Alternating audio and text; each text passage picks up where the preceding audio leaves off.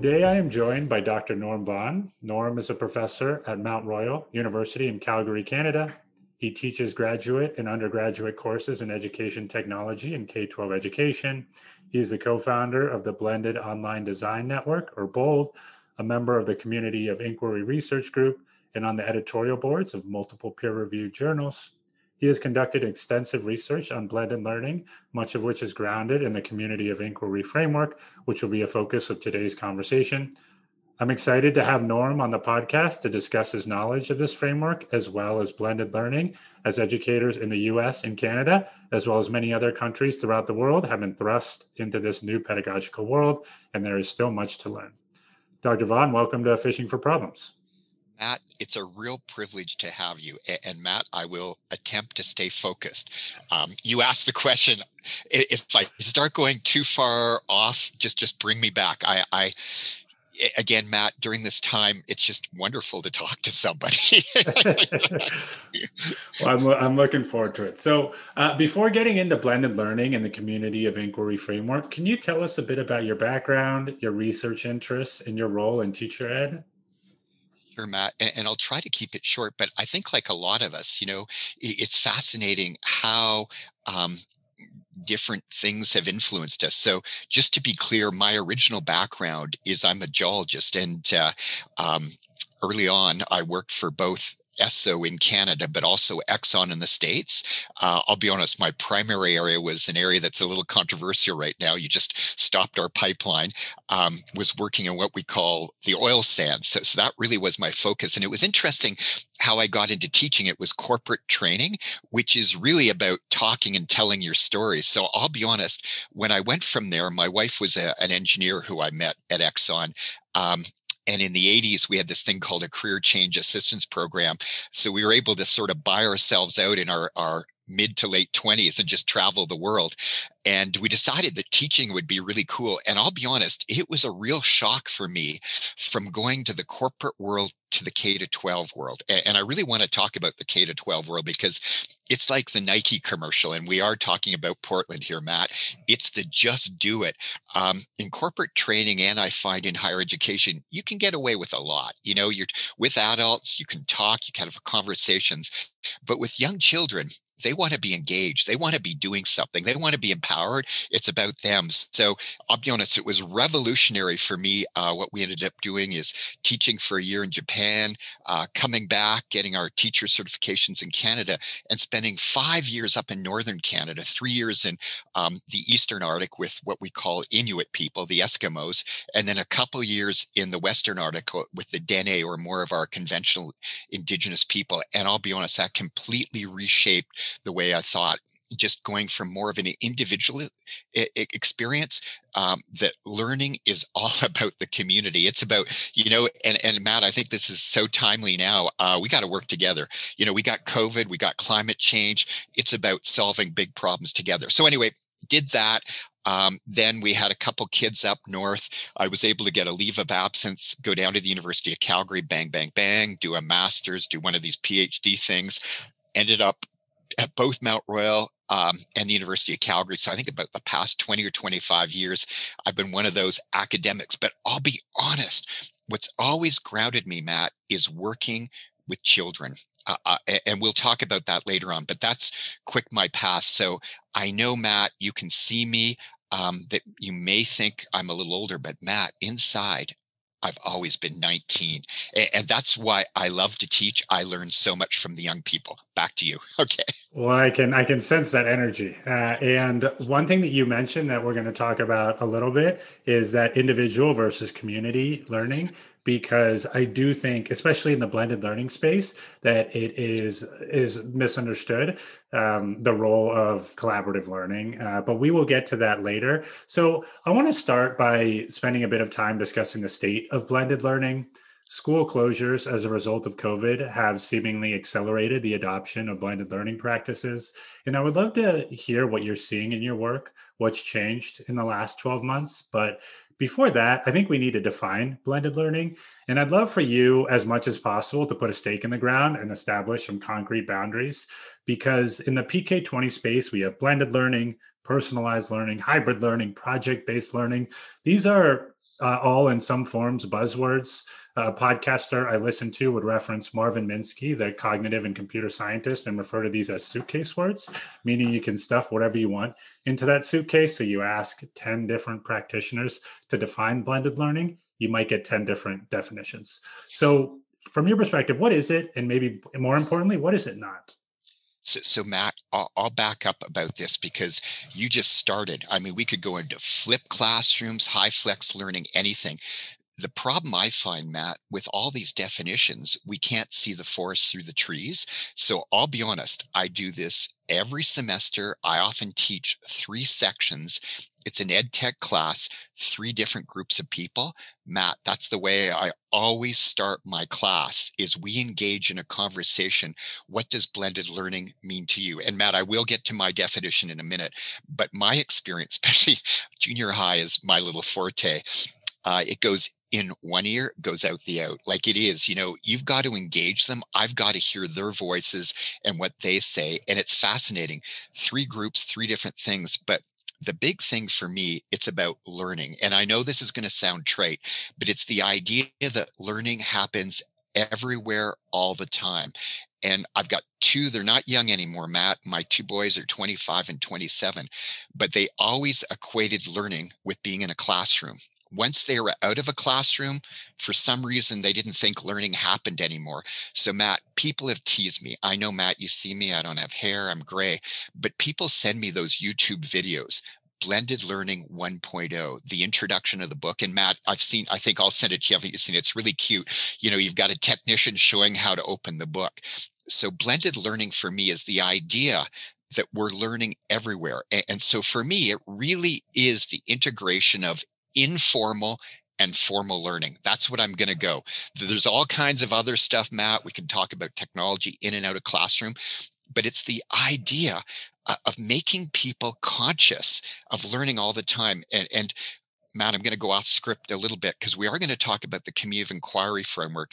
And somebody told me there's even what someone beyond John Dewey, but but Randy Garrison, who really is um, the fella who's behind the community of inquiry uh, framework really was a scholar of John Dewey's work. Um, and, and, I'm sure your, your readers, your, your, audience may be a little familiar with him, but let's just talk a little bit about what, when John Dewey wrote and what he wrote. So two of his seminal books. One book was Democracy and Education. It was written during the First World War, which I'll be honest, a little bit of a crisis there. The other seminal book was How People Think. It was written during the Depression, 1938. I think this is so important because it's the idea of, of, of really being conscious of what's going on in the world. And I mean all the time, not in the classroom, out the classroom.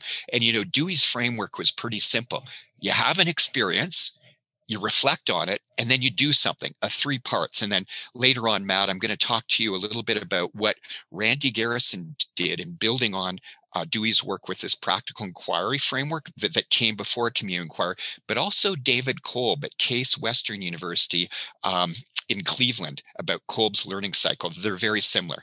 So, uh, quickly, sorry, Matt, to go off script, but it is the integration of formal and informal learning experience. That's my definition.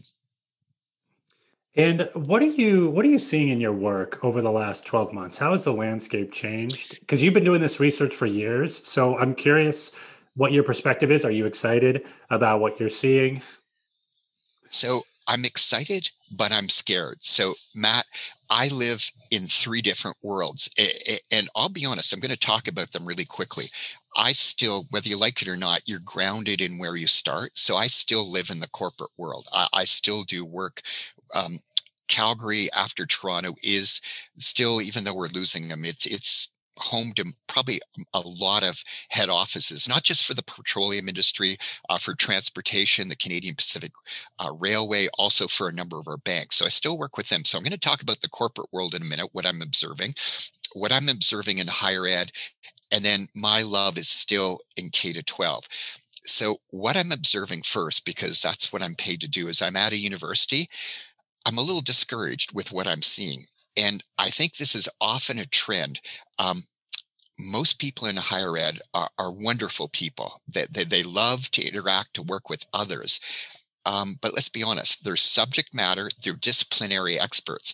Um, they develop an extreme amount of expertise in conducting research in very specific areas um, physics uh, chemistry those areas. Some of them are wonderful they branch out and they really want to learn about learning theory matt.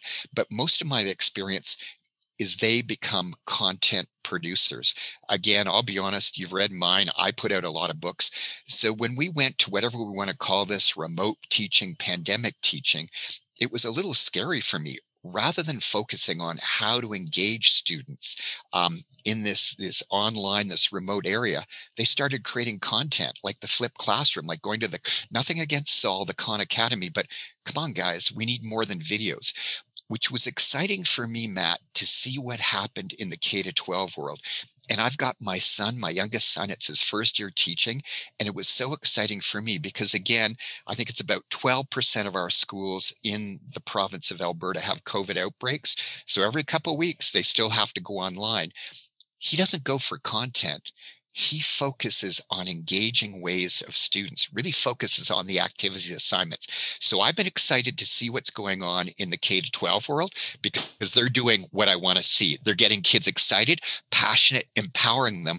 Where I'll be honest, I've been a little discouraged about the, the higher ed world because um, it's been focused on more content creation and, and, they're still at that stage we'll talk about it later on matt not just individualization it's the passive learning it's the idea of them being the experts and you know just passively passing this on. Quickly before we get to the next one it's exciting it's scary for me. I'm still really involved in the corporate world. Matt all I want to tell you is do not get involved in corporate real estate. Matt, it's never changing. I know, Matt, we want to go back to offices. Uh, I see it happening. Okay, well, you can shut me up in a minute. But the corporate world was ahead of us already with this. This is an incredible way for them to reduce costs. And Matt, if you ever want to go to some incredible Zoom sessions or whatever, the corporate world has this down to a T.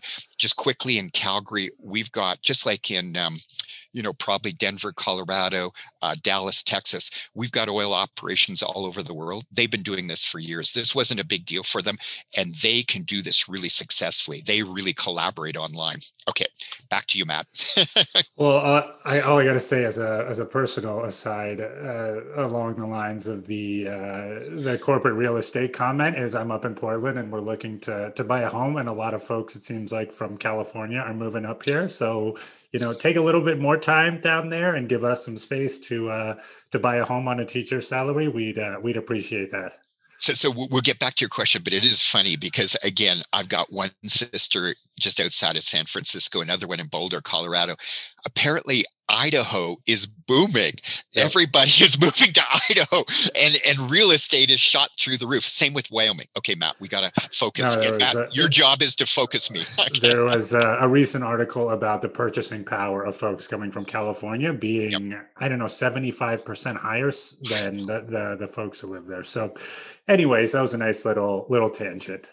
Um, so I want to spend a bit of time discussing. Well, actually, no. Before that, you had mentioned something, and I want to make a distinction between content and I don't know if engagement is the right word, but content and process, because that's something that I want to get to later. But you did reference it in your last response, talking about your son uh, and his experience uh, versus the experience of his experiences of what you're seeing in the higher ed space. So can you just talk a little bit about that that distinction because I think it is is critical. And again, we're going to get to it in a little bit more depth later. But um, why don't we why don't we go there?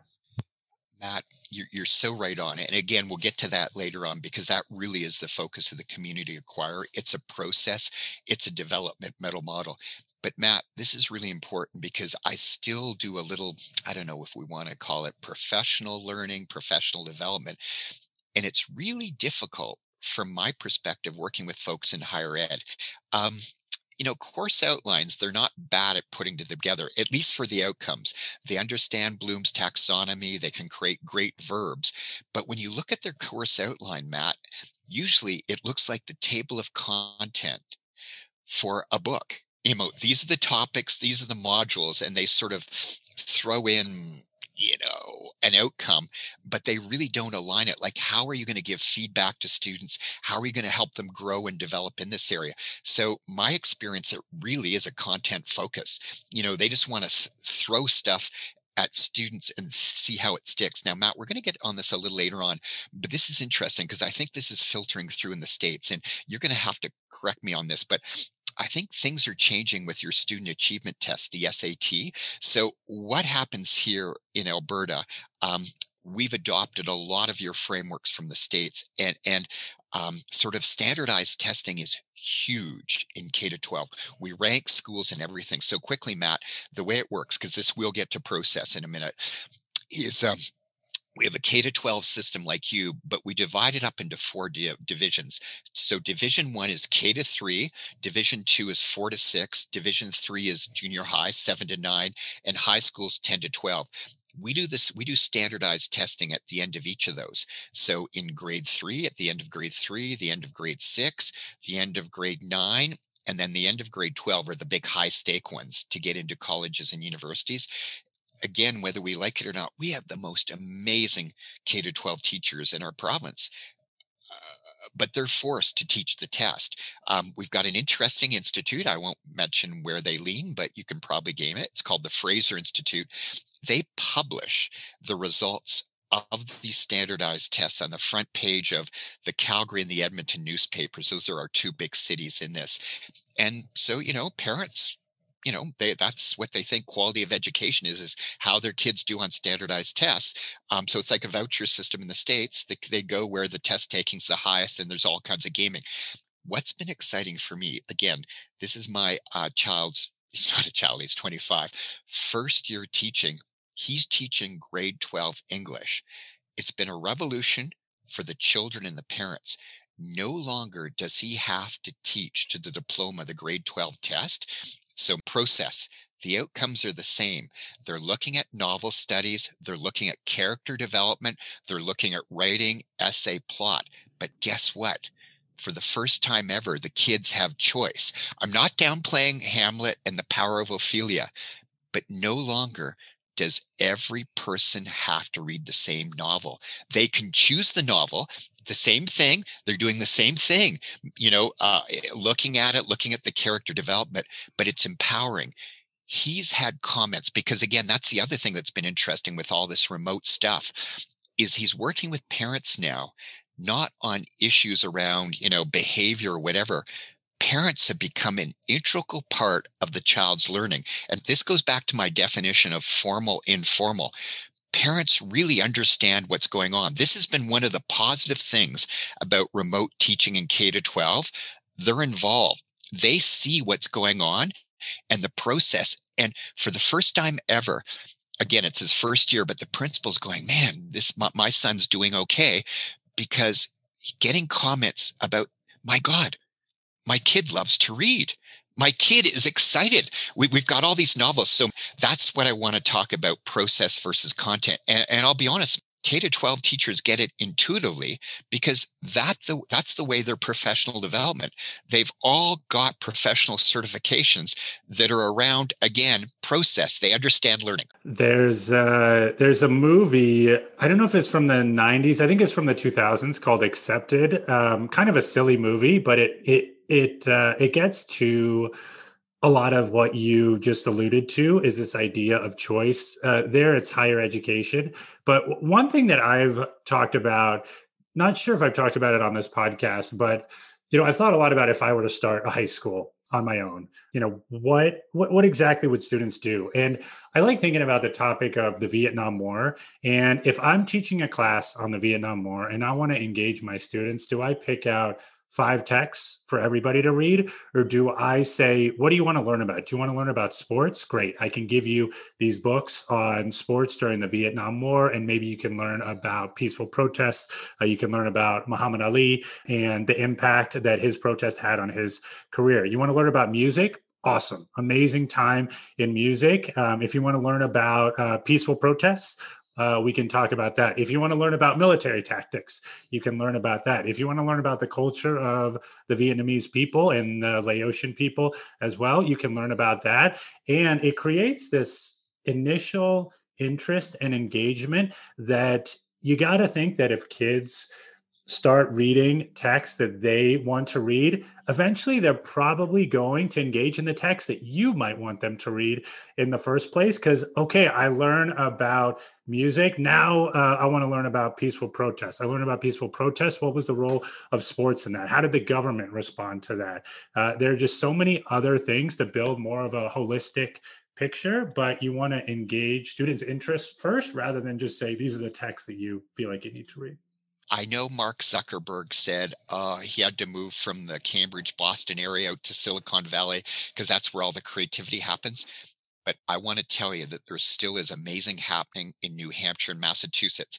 And I'm going to mention one name, one organization, and how they define engagement. It's Dennis Littky. You probably have heard of him, bigpicture.org. Uh, when Obama was your president, I think he was the only one who served on both terms of Obama's national education advising. He runs an organization called bigpicture.org. So it's starting with the student. The way he defines engagement is the three R's relevance, kids have to feel curious and connected to their learning. The second one is relationships, that they do it with community and collaboration. And the last one is there's a sense of rigor, a challenge that students are accomplishing solving big problems. We just opened uh, first Canadian school in Winnipeg for our Indigenous people. I think that we're going to see changes because I don't think we can put the genie back in the bottle. We have started to empower young people and I don't think we're going to be able to shut them down.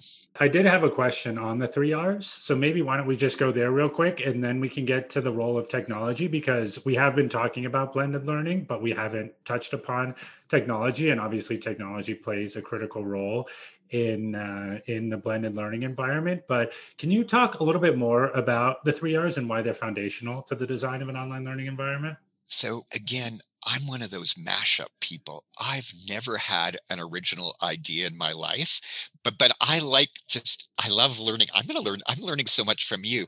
I just love learning about different people and putting it together. So we've got those 3 Rs, okay? And then we've got this really cool guy Randy Garrison who's come up with this community of inquiry framework. And I'll be honest, um, the first time I met Randy, he was the director of the Teaching and Learning Center at the University of Calgary, where I was a professor. And so I was teaching a graduate class, um, you know, on online. Believe it or not, the class was online and blended learning. And I figured, you know, I'm hearing a lot about this community of inquiry framework. Let, us bring this guy in and hear about it. But I'll be honest, the first time it overwhelmed me. Randy's background, um, he he started off as a K to 12 teacher, outdoor high school physics teacher. He loves Venn diagrams, and Venn diagrams work really well. It's called the Holy Trinity when you can put three of them together, and, and he won't go for more than three. People have tried to jam in, you know, emotional presence. So his big thing is about thinking. So cognitive, you know, the idea of cognitive presence. And he's got a really cool framework there. It's based on Dewey's work, you know, and it's based, I'll go back to those three R's, but it's based on kids and, anybody finding a question. He calls it a triggering event, mm-hmm. and the triggering starts the inquiry. So it starts with triggering, um, and then we want to explore, and we want to explore both sides of the problem. You know, really understand, agree to disagree, and then we want to kick the tires. You know, the integration, and finally, hopefully, if it's worthwhile, um, we resolve the problem, we apply it, or it goes to an upward inquiry. One question leads to another, but we're always moving forward. So we've got that part. Then what happens is he worked with some guys who decided, you know, this doesn't happen on its own. It happens by listening and talking to others. So there's a social component. And he worked with a really cool guy, Walter Archer, who was his associate dean. Randy was the dean of continuing ed at University of Alberta in Edmonton. Walter was his associate dean. I love Walter. He's one of, that's why Canadians are such great comedians. Think about uh, Seth Meyers, uh, think about Mike Myers, think about John, K- all those guys. He's got a great term, pathological politeness. And, and that's what we are like in Canadians, unless you put a hockey stick, then we'll get it. But it's the idea we have to get people to engage in a constructive decision to listen, to listen, to understand where these different things, and again, this is so important in the States, but what Randy and Walter always emphasize, these are learning spaces. There is a social component, but this isn't going down the road with Twitter. And this is so important about learning how people can use Twitter in a constructive way, not a way to bash each other. Last but not least, and this is going to get at your question, and this is my little baby, is this idea of teaching presence. And we're going to stay on this one for a while because this is my baby. So it's teaching presence. It's not teacher presence. In a community, if we're going to empower everybody, everybody's got skin in the game. So the fellow who was really behind the teaching presence construct was always Randy Garrison's favorite doctoral student. His name was Terry Anderson. He's just retired. He became our first federal chair, our first guru of distance or online learning for our entire country in Canada. Terry's an interesting guy. Um, part of his life homesteaded uh, in the northern part of our province, you know, went off grid, you know, sort of like folks do in Oregon and Washington state, um, chopped wood, you know, solar panel, the whole bit. And then what he did in the 80s created a really nice, really cool organization in the northern part of Ontario, which is where most of our people live, um, working with Indigenous people, how we can empower Indigenous people. And he really studied Indigenous ways of knowing. And it's this collaboration um, you know, it really is about survival. So I took Randy, I took Terry's work with teaching presence, and I took Dennis's work with the three R's. And are you ready for this, Matt? This this is my only little contribution. And again, I just put things together. Other people got it. So Terry looked at the way, you know, he did sort of one of those meta-analysis um, in the 90s and it was back then you know the web was its in infancy but the, eh, the internet had been wild around for a while and we used to call it CMC, computer mediated communication. So he looked at a couple really cool people, a couple guys that were doing really amazing work in the States. Morten Paulsen was doing some really cool in Norway. And he looked like, you know, what are the key roles for a teacher in this online environment? And as he looked at it, it really came down to three roles. Um, the first one was that, you know, you, you got to design, you got to have a bit of a plan, but the plan's got to be flexible based on the needs of your learners. So they called that design and organization. And then the second thing they discovered is this facilitation. And what's really important is facilitation is not about being on a guide on the side, but kids are looking for us. The most important thing I can say for anybody, if you want to learn how to teach online, take a course be a student not online learning you know do anything with coursera ed- uh, i can't even remember all these terms but they're looking us. So facilitation is really modeling the learning behaviors, you know, not shying away for the difficult questions, really helping people. That's what facilitation is all about is the modeling. And then the last thing is we come with expertise, but our expertise is not to smother people.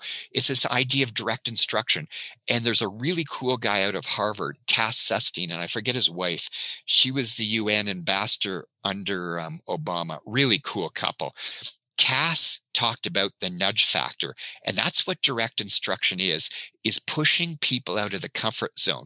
Now, remember way back when you probably learned it in, if you did a teacher ed course, there was a cool guy, uh, this, this Piaget guy, pretty cool guy, studied his, his granddaughter, and he came up with this, this word of, of cognitive dissonance, pushing people out of their comfort zone and then it's accommodation and assimilation and i think kurt kurt was it colorado? Whatever kurt lewin you know he was the father of outward bound and that's what outward bound's based on push people out of their comfort zone and they'll accommodate so what happens with the teaching presence construct? We've got these three components that that are always working together the design and the organization the facilitation direct instruction.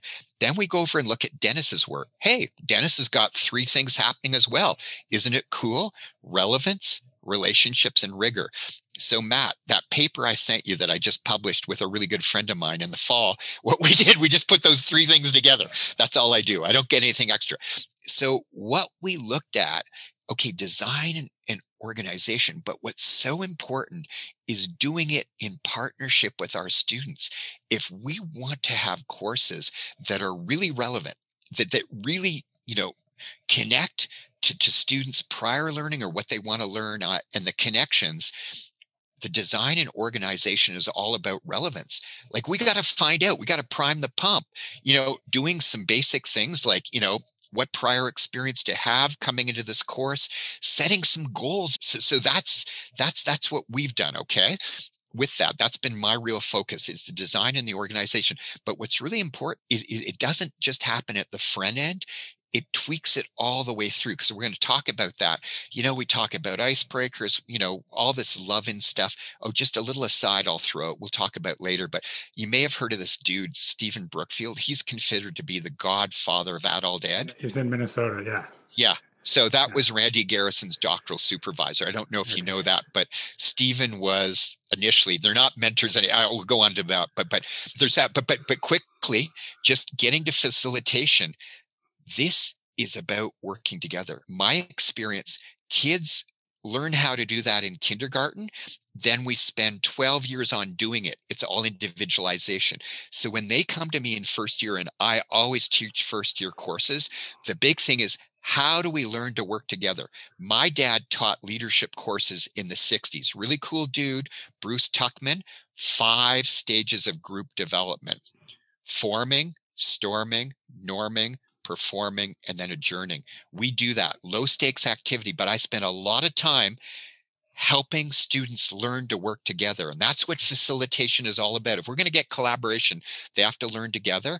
And then the last thing is the rigor. Real life problems, like you talked Vietnam, this is where the direction comes in.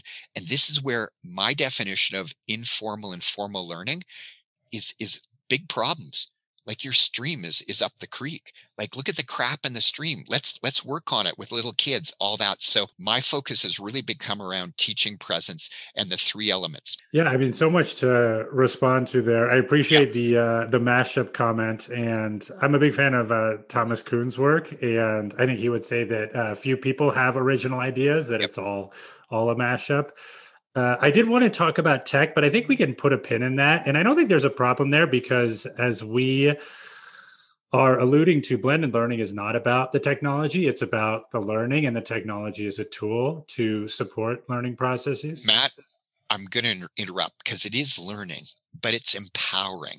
It, yep. it, it's it's the learning empowers people, and, and this is so important because the engagement learns to empowerment. And when kids, kids, when anybody in the world feels good about themselves, then they'll take risks and help other people.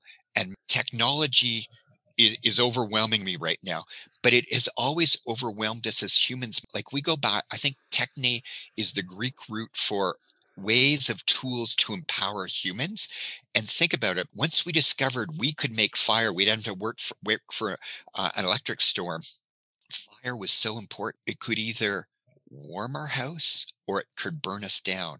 Technology is is overwhelming right now and, and i'm going to be careful. I'm not i'm not part of the qanon conspiracy okay okay? But listen I, I see the power of artificial intelligence but what are we going to do with all these young males if amazon people on the west coast have all these self-driving vehicles? We're going to have so many people out of work and i'll be honest i talk like eh, like i get amazon packages every day. I love talking to my ups driver. I love talking to my fedex. With technology we have to realize about humanism and this has been the problem like learning management systems have a place but most of our students in higher ed don't use these once they leave it. So, what I love back to mashups, they are so excited when they can demonstrate tools to me that I've never heard of. And I know some of these tools, I think in the States we call it FERPA, in the States we call it FOIP, Freedom of Information and Privacy. We got Patriot. But again, I'm so excited when tools can empower people, even little people. So I just, I, I, I just, technology is important. And we always say, oh, you know, we got the outcomes and then, you know, the activities to engage them. And, you know, technology is down there, the tools, but just what's happening with technology. I, I'm hoping for the forces of good. I uh, I hear you. I am overwhelmed by technology on a on a daily basis, and you mentioned cognitive dissonance. I feel like for the last 12 months, I'm living in a perpetual state of cognitive dissonance. I'm trying to get out of it. I'm in this little like cognitive dissonance bubble, but uh, and the tech is a big part of it. It is, Matt. But but I work with some really cool, like it is really neat. It, it's just we're like they are public, but we're the only state or province in Canada that, that charter schools are legally allowed in Canada. It's it's in Alberta, but they're public. But what I love is I these people are like 21 or 22 these teachers are amazing because rather than like you know hiding the playboy books in your in in your closet from your kids it's all about digital citizenship mm-hmm. getting the little people to understand about their footprints. Let's empower them. Let's not mm-hmm. scare them but they understand. Like matt these little kids are onto it. They know what cyberbullying is. They know everything. So rather than just saying oh you're too young to do this let's wake them up.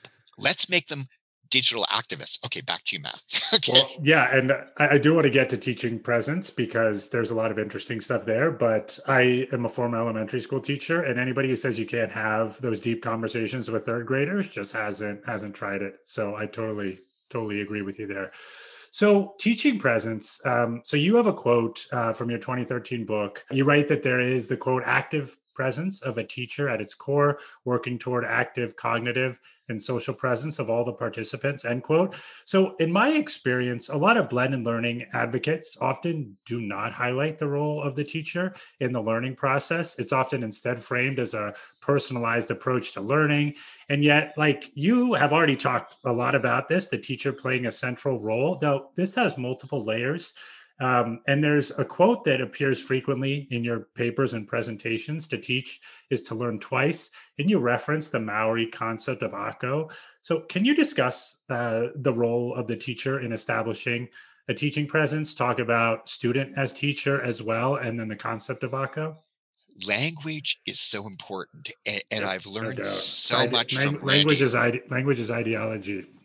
It is, but but Randy, when I became, he was my sensei. When I became a doctoral student, he hammered me. If you ever mention student centered learning to him, he will go ballistic.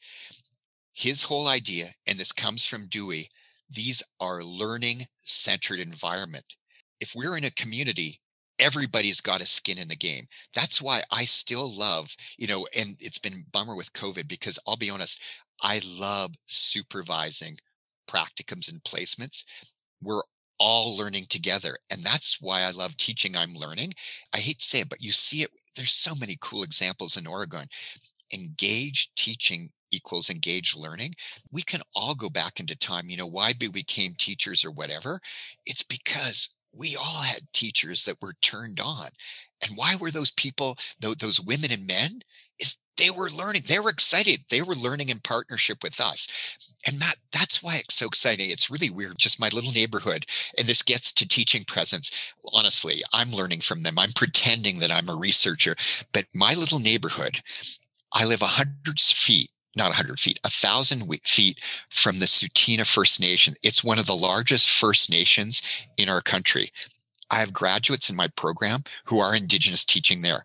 I've got them.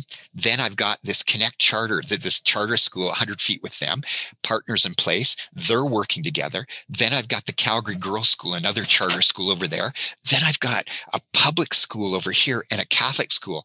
It is so cool. And what it's so cool is when they start working with each other and the students. Again, that's where I think the technology has empowered us. What's really cool, though, I'm going to get off topic for a minute, though, is we've got its. Um, we're in the middle of nowhere. I, am an ocean person, but we have this thing called a reservoir. We pretend it's a lake, but it's our drinking reservoir, and it does have a natural area, and half of it's on the First Nation. So we can physically get the kids down there together, and, and, and these are kids that with parents who have really interesting ideologies. So you, you think about Texas, Alberta, we can be even farther to the right. But it is so cool when you get little people. These are indigenous people with with with people i don't want to talk about what color these people are but a lot of them are very white. You get the little kids together and talking they get excited they learn from each other they feel empowered they learn about the metis wheel courage of circle they learn about uh, different settler things about you know their eastern orthodox religions it's really cool. So i sorry i'm so long-winded but i got hammered on it. It's learning centered environment. If we are a true community of inquiry, we're all inquiring together you never got bored. Because I mean, you know, the process, back to your idea of process learning, the process is, but but times change. You go, wow, I think this year, this is going to be our focus and just to get away because it is tough. You know, that's one of the bummers with us with the uh, the oil, the oil industry boat sinking. We're losing a lot of money. And I really give, you know, Chevron, a lot of those companies, it was called the Chevron Opens Minds program. Just quickly, it was really cool. They gave all this money to our big public school system to create these open mind schools. So these were year long inquiries, but part of the inquiry you would spend a week at the zoo in grade three. And I mean a week at the zoo. You would not just go there for the day, you'd camp out inside. You'd be with the gorillas one night. It's just so exciting. Well, can you can you talk a little bit about ako? Yeah, yeah. So, so so so ako and what I've discovered since ako is we have something in Canada, and I can't pronounce the indigenous world, but it's called two eyed seeing. So it's really neat. And this is where I'm really starting to move in my work. And hopefully you'll see it with the next edition of our book is the COI and its relationship to indigenous ways of knowing. It's really weird. The more indigenous communities I go in, and, and these are indigenous communities now um, in countries that were colonized by Europeans, mainly the British. So I'm going to talk about New Zealand with the Maori, ako. I'm going to talk about Australia with the Aboriginals. And then the problem with us in Canada, we're like you in the States. You, you, you there, there's just too many different Aboriginal indigenous groups. But in every one of them, it's really neat. When you look, they do not have a separate word for teach or learn. They only have one word and it's the reciprocal nature. So when you look at ako, I teach to learn, but I learn through my teaching. That's the Maori principle. And and in Australia, the K to 12 curriculum, they actually and and in higher ed, it's called Ako Aotearoa is all based around that principle. It, it really is cool when you start to look at the curriculum. We're getting off topic, but New Zealand's kind of neat because it, it was colonized by the British but the majority of the population was always always Maori, and even now I think I, I, forget what the breakout, but especially on the North Island, it's it's primarily Maori people.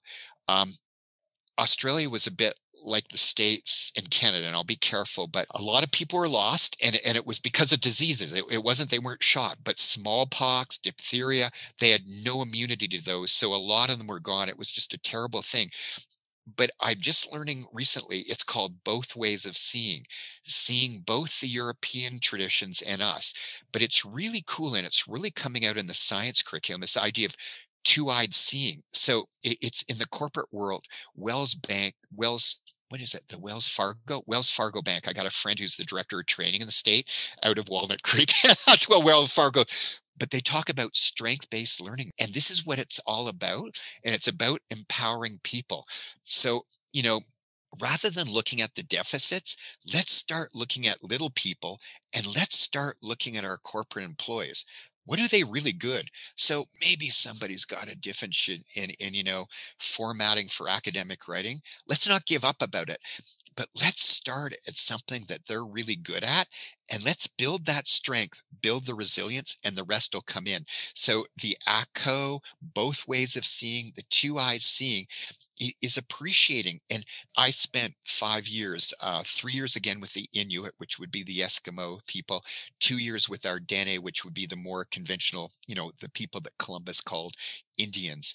But it, it's neat to see how they're rebuilding themselves because they were lost between two worlds. They had their traditional ways of knowing, but they could see the Western ways and they were caught in the middle. They didn't know which way to go. And it really is interesting. I'm just going to veer off because I'm starting to work. It really is neat how my little life's coming back. But but I'm working with the government of Nunavut because what happened was sort of um, late 80s, early 90s. That's when we were up. It used to be called the Baffin Individual School Board. What was really cool in 1999. So I know in your life it was a long time ago, but in my life, not that long ago, they actually carved out a new territory in our country. So we have we have all these provinces, but we've got the Yukon, the Northwest Territories, but Nunavut is the indigenous Inuit. It took them a while to figure it out. They became a new territory in 1999, but for the, about the next eight years, they figured out, you know, what's our education going to look like? They call it IQ. It's Inuit, and then they've got this long word I can't pronounce, but it's Inuit ways of knowing taking the best of what they appreciate from from european from our western ways of knowing with their own but what's really cool but they're going beyond just collaborating with people they're collaborating and respecting the land, the water, and the air. Got to go back to those, or we're going to lose them. So it's it's it's unbelievable. You know, two-eyed seeing ako, I think it's cool. But I think what's going on in Canada and Nunavut, and I've just discovered it in the past couple of months. They developed in 2007, but I'm going to show you their K to 12 framework. It will blow your socks off. They get it. They get it. Respect for and kids love it. Just I'm getting off topic again, but I'm sure you might have done it, or I don't know if your wife, your partner. But the coolest thing this time of year, you know, Easter's coming up.